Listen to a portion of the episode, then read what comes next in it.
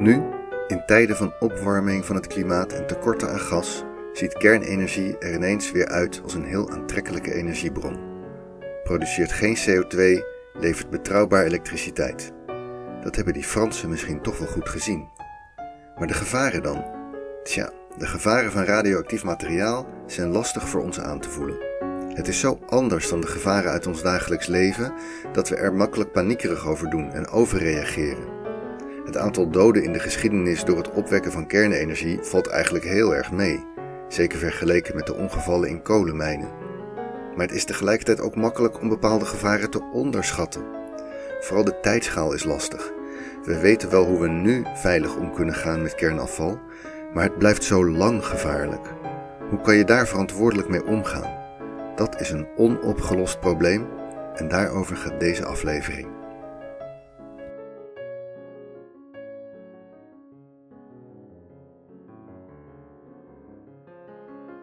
Op tweede kerstdag van 2004 vond er diep onder de Indische Oceaan een zware aardbeving plaats van ruim boven de 9 op de schaal van Richter. Waarschijnlijk herinner je je deze natuurramp, want de gevolgen waren enorm. In alle richtingen stormde een hoge vloedgolf af op de kusten van de Indische Oceaan.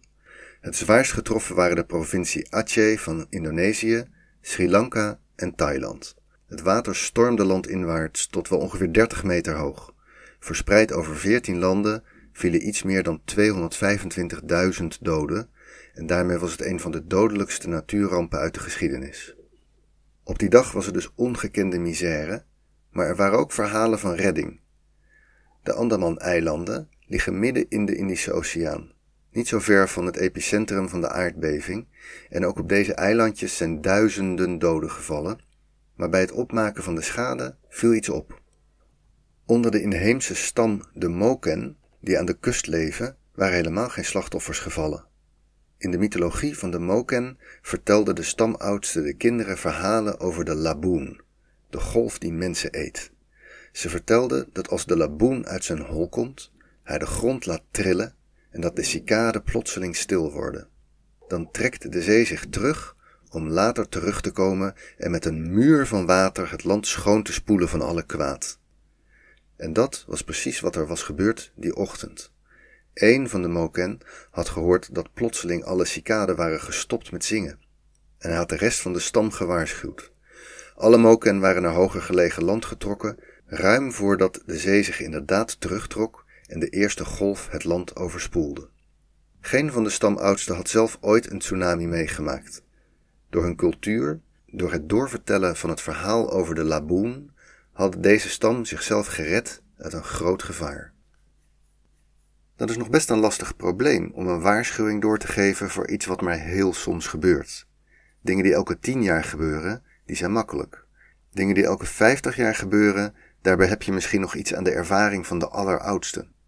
Maar rampen en gevaren die maar eens per 100 jaar voorkomen, of zelfs nog minder, dan wordt het echt lastig. Misschien heb je wel eens van de Japanse tsunami-stenen gehoord. Ze staan overal langs de Japanse kust en er staan inscripties in met waarschuwingen voor tsunamis. Teksten zoals deze. Hooggelegen huizen geven onze afstammelingen veiligheid en harmonie. Denk om de dreiging van de tsunami. Bouw niet lager dan dit punt. De meeste van deze stenen dateren uit 1896, toen er 2 grote tsunamis waren. De mensen die wonen in dit gebied kennen de gevaren maar al te goed. En toch is er heel veel gebouwd lager dan de stenen. Zoals bijvoorbeeld de kernreactor van Fukushima. Het is gewoon nog best lastig om een waarschuwing te geven die eeuwen later nog begrepen wordt en ook nog serieus genomen wordt. Neem nou de graven van de Egyptische farao's. Daar stonden op de buitenkant ook alle mogelijke waarschuwingen op, over de vreselijke ziektes die je zouden treffen als je naar binnen zou gaan en hoe je de rest van je leven ongelukkig zou zijn als je ook maar het kleinste kiezeltje zou verwijderen uit het graf. Tegenwoordig kunnen alleen specialisten die waarschuwingen nog lezen. Maar ook al in de tijd dat de opschriften nog gewoon door iedereen begrepen werden, werden die graven leeggeroofd. De waarschuwingen schrikten helemaal niet af. Misschien zelfs in tegendeel. Wat te doen als je een oprechte waarschuwing wilt afgeven aan mensen over 100 jaar? Over 1000 jaar? Of misschien zelfs 10.000 jaar? Dat was in de jaren 80 de opdracht van een groep wetenschappers die de Human Interference Task Force heette. Het plan was om in de staat Nevada in de woestijn onder een berg genaamd Yucca Mountain een opslagplaats voor kernafval te bouwen.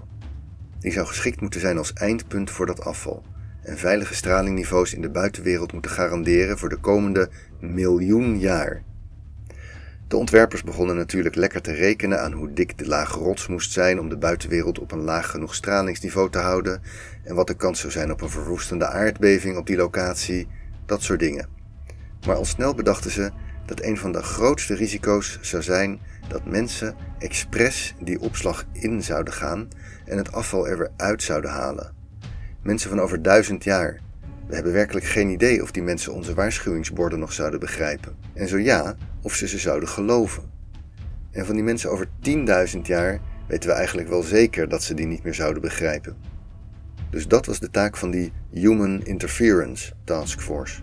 Om te voorkomen dat mensen zich er later mee zouden gaan bemoeien. Om met manieren op de proppen te komen om mensen over 1000, 5000, 10.000 jaar na nu te overtuigen om niet die opslag in te gaan. En dan mochten ze de uitdaging van de 1 miljoen jaar daarna nog even laten liggen.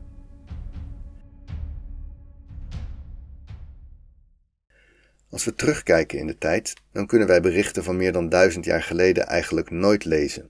Specialisten wel, die kunnen middeleeuws schrift ontcijferen en kennen ook de context van die tijd een beetje. Maar ook voor specialisten houdt het ergens op. Het is best bijzonder dat we de kleitabletten van de Sumeriërs hebben kunnen ontcijferen, maar er zijn ook culturen van veel recenter datum waarvan we de geschriften niet meer kunnen lezen. En dan is schrift natuurlijk op zich nog een relatief duurzame manier om een boodschap over te brengen. Een van de meest eenvoudige voorstellen die werden ingediend gaat als volgt. Je zet rond de opslagplaats een kring met borden, liefst duurzaam zoals inscripties in steen. En op die borden zet je in een flink aantal wereldtalen de waarschuwing, uitleg van wat het gevaar precies is en de opdracht om na een bepaalde tijd, bijvoorbeeld 100 jaar, nieuwe waarschuwingen neer te zetten, in een kring om de eerste kring heen. En daarop zet je hetzelfde verhaal, maar nu in de wereldtalen van over 100 jaar. Enzovoort. Elke 100 jaar zet je nieuwe borden met inscripties neer. De oude blijven staan, dus aan de buitenkant van de kring staan de meest recente, waarschijnlijk leesbare borden. Maar je kan verder naar binnen lopen en dan zien dat de boodschap inderdaad al millennia wordt doorgegeven in steeds modernere talen. Een nog simpeler voorstel, maar qua uitvoerbaarheid nogal lastig, was om het afval zo goed in te pakken dat je hoogwaardige technologie nodig zou hebben om erbij te komen. Zo hoogwaardig dat zo'n beschaving toch ook waarschijnlijk wel zou weten wat radioactieve straling is. Jammer dat dingen kapot maken vaak zoveel makkelijker is dan ze te beschermen. Rondom deze vraag ontstond in de jaren 80 en 90 een soort eigen wetenschappelijk vakgebied. De nucleaire semiotiek. Semiotiek bestudeert signalen en hoe we daar betekenis aan geven. En de nucleaire semiotiek probeert dus berichten over te brengen aan mensen die zo ver in de tijd van ons afstaan dat we nog maar weinig gezamenlijke context met ze delen. En dat blijkt dus heel lastig te zijn. De kern van het probleem is eigenlijk hoe je aan een andere beschaving überhaupt duidelijk maakt dat je waarschuwing een bericht is, dat je iets probeert te zeggen. Een symbool, zoals het teken voor radioactiviteit, daarvan lijkt het me sterk dat mensen over 200 jaar nog weten wat het betekent. Zelfs het symbool voor gevaar, met de schedel en de gekruiste botten eronder, dat wordt op een gegeven moment waarschijnlijk vergeten. Daarom bevatten veel van de voorstellen grote imposante bouwwerken die intuïtief moeten maken dat dit een belangrijke en ook gevaarlijke plek is. Met bijvoorbeeld grote zwart geblakerde oppervlakken of juist met grote hoeveelheden puin die de indruk van een enorme verwoesting moeten geven. Maar hoe voorkom je dat zo'n opvallende plek juist schatzoekers aantrekt, zoals bij de waarschuwingen van de farao's gebeurde?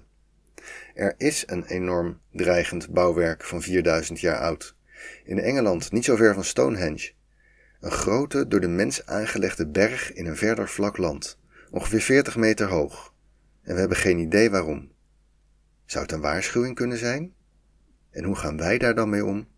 We hebben in ieder geval niet besloten om er voor de zekerheid maar niet in te gaan graven.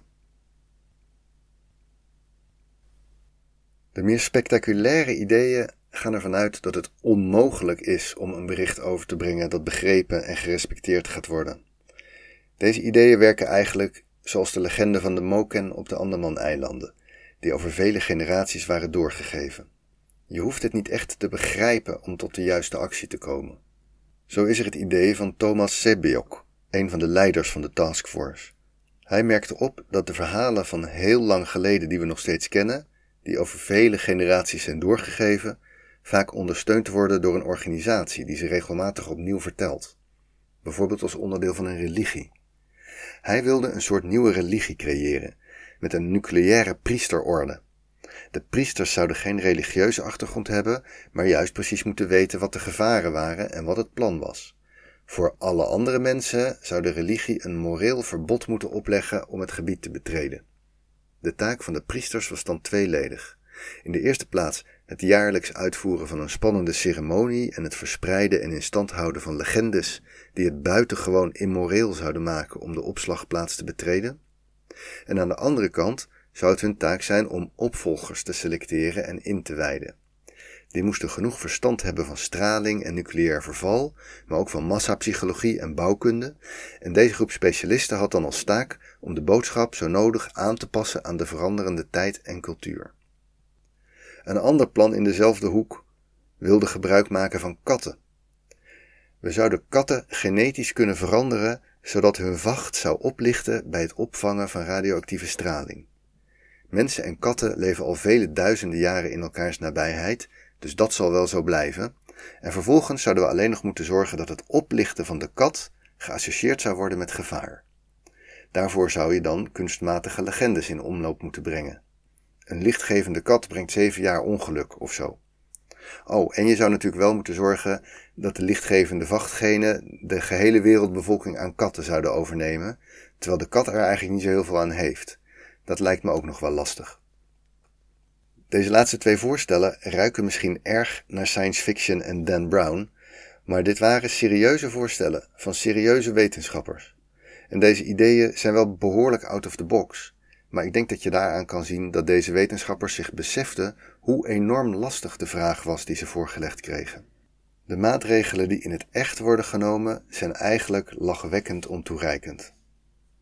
De faciliteit onder Yucca Mountain, waarmee dit hele vakgebied begon, die is er nooit gekomen. Er was te veel protest onder de lokale bevolking en het leverde daar toch te veel gedoe op. Dus werd een faciliteit op een andere plek gebouwd. In New Mexico staat de Waste Isolation Pilot Plant. Een pilot dus. We produceren inmiddels bijna een eeuw kernafval, bij het maken van kernwapens, maar ook in kerncentrales en best veel in ziekenhuizen. En bijna al dat afval wordt opgeslagen op tijdelijke locaties. In Nederland hebben we zo'n plek op het industrieterrein van Vlissingen. De Nederlandse overheid zal in het jaar 2100 beslissen waar de eindberging zal komen, dus daar hoeft voorlopig geen enkele politicus zich ongeliefd mee te maken. Die pilotplant in New Mexico is dus in ieder geval een eindberging die al in werking is. En daarvan kan je het plan inzien dat ze hebben om toekomstige argeloze bezoekers te waarschuwen. Het is allemaal goed bedoeld. Er komen een soort grote granieten obelisken met plakettes erop in 7 talen. Er staat groot op, do not dig or drill. En verder moeilijke verhalen over radioactiviteit en een pictogram dat is geïnspireerd op de schreeuw van Münch. Ik voeg een link naar het document aan de show notes toe. Best duidelijk allemaal voor de mensen van nu, maar er is gewoon niet eens geprobeerd om na te denken over mensen over 500 jaar. Of over 10.000. Of 1 miljoen. Het enige plan wat eigenlijk al enig succes boekt met het bereiken van onze verre nakomelingen, is dat plan met die katten. De Ray Cats. Die katten zijn er weliswaar nog niet, maar het verspreiden van het idee is al begonnen. Het idee uit de jaren 80 dook in 2015 ineens weer op als een internethype. Een filmmaker had een korte documentaire gemaakt over het idee en dat ging gedurende enige tijd viraal. Nu is er een heuse Ray Cats beweging die t-shirts verkoopt met teksten als Ray Cats Save Lives. Er zijn liedjes waarin wordt gezongen dat je beter weg kunt rennen als je kat ineens oplicht in felle kleuren. En daarmee is het culturele ding van het plan eigenlijk al in werking. Nu alleen nog werkende katten. Don't change color, kitty, keep your color, kitty, stay that midnight black. The radiation changing flies, killing, that's a fact. The radiation, whatever that is something we don't want. 'Cause It withers our crops and it burns our skin and it turns our livestock on. So don't change color, little kitty, don't flash your eyes. So don't change color, little kitty, don't flash your eyes. So don't change color.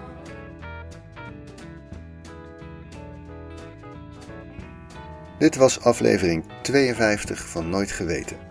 Dank voor de tip over het nucleaire priesterdom aan Marjolein Terpstra. De oplossing van de fotopuzzel was de pagina Long Term Nuclear Waste Warning Messages in het Engels. Nooit Geweten wordt gemaakt door mijzelf, Teun Duinsteen, en is een hommage aan Wikipedia. Ken je iemand die dit een leuk verhaal zou vinden? Stuur het dan door. Volgende week is er weer een aflevering en wie alvast wil weten waar die over gaat, kan proberen de Wikipedia fotopuzzel op te lossen. Die vind je in de show notes. Bedankt voor het luisteren en tot de volgende week.